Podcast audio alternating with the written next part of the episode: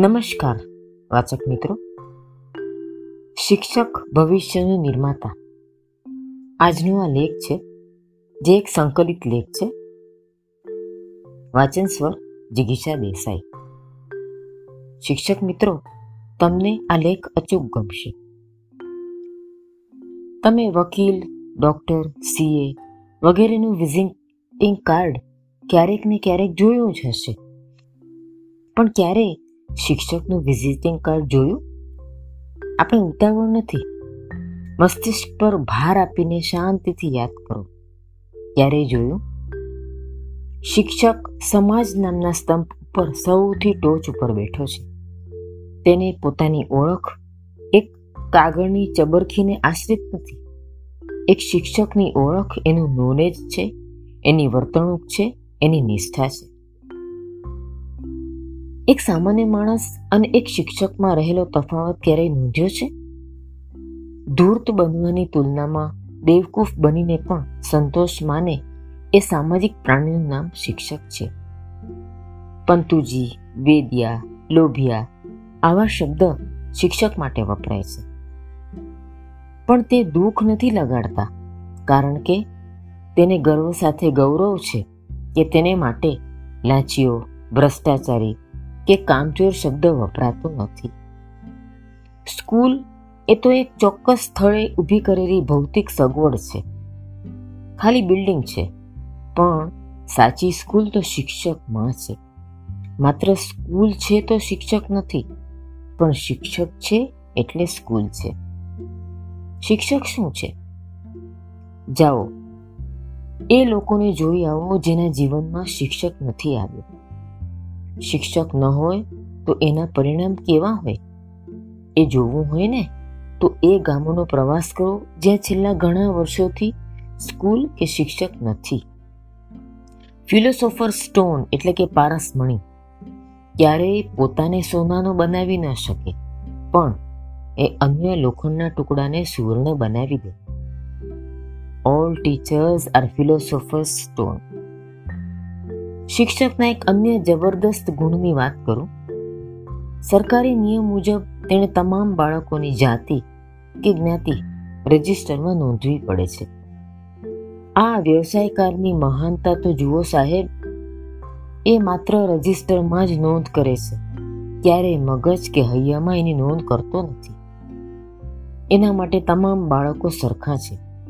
ધનિકનું બાળક હોય કે ગરીબનું. સવર્ણનું બાળક હોય કે પછાત જ્ઞાતિનું એના માટે એ માત્ર વિદ્યાર્થી છે. જો શિક્ષકોએ ક્યારેય એવા ભેદભાવ રાખ્યા હોત, તો એક ગરીબનું બાળક ક્યારેય લાલ બહાદુર શાસ્ત્રી ન બની શક્યું હોત. કેટલાક ધન કુબેરો પોતાની સંપત્તિનું દસ ટકા તો કોઈક વીસ ટકા દાન કરે છે. તો બીજા દિવસે છાપાઓમાં એમના સ્તુતિગાન થાય છે.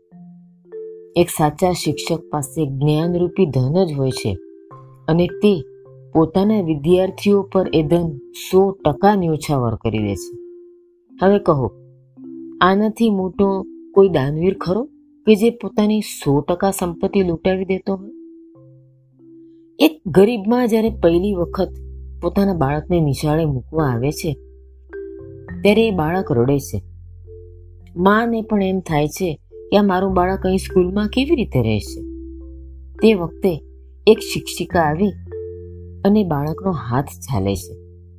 એ શિક્ષિકા આંખના ઈશારાથી માને ત્યાંથી જવાનું કહે છે. તે સમયે એક અલૌકિક ઘટના બને છે, જે ઘણાને ધ્યાનમાં નથી.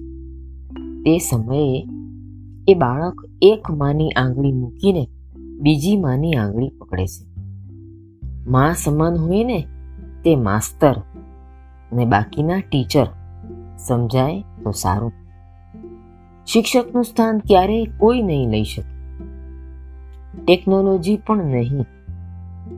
એ અનુભવ સૌને થયો કે ટેકનોલોજી મગજને બુર્જ ખલીફા બનાવી શકે છે. પણ હૃદયને ઉજ્જળ રેગિસ્તાન બનાવી દે છે. સારું જીવન જીવવા બંનેનો વિકાસ જરૂરી છે. એજ્યુકેશનની, મોબાઈલ એપ્લિકેશન વીડિયો, ફાઇલો એ બધા સેવ મમરા છે. એ નાસ્તા માટે સારા છે.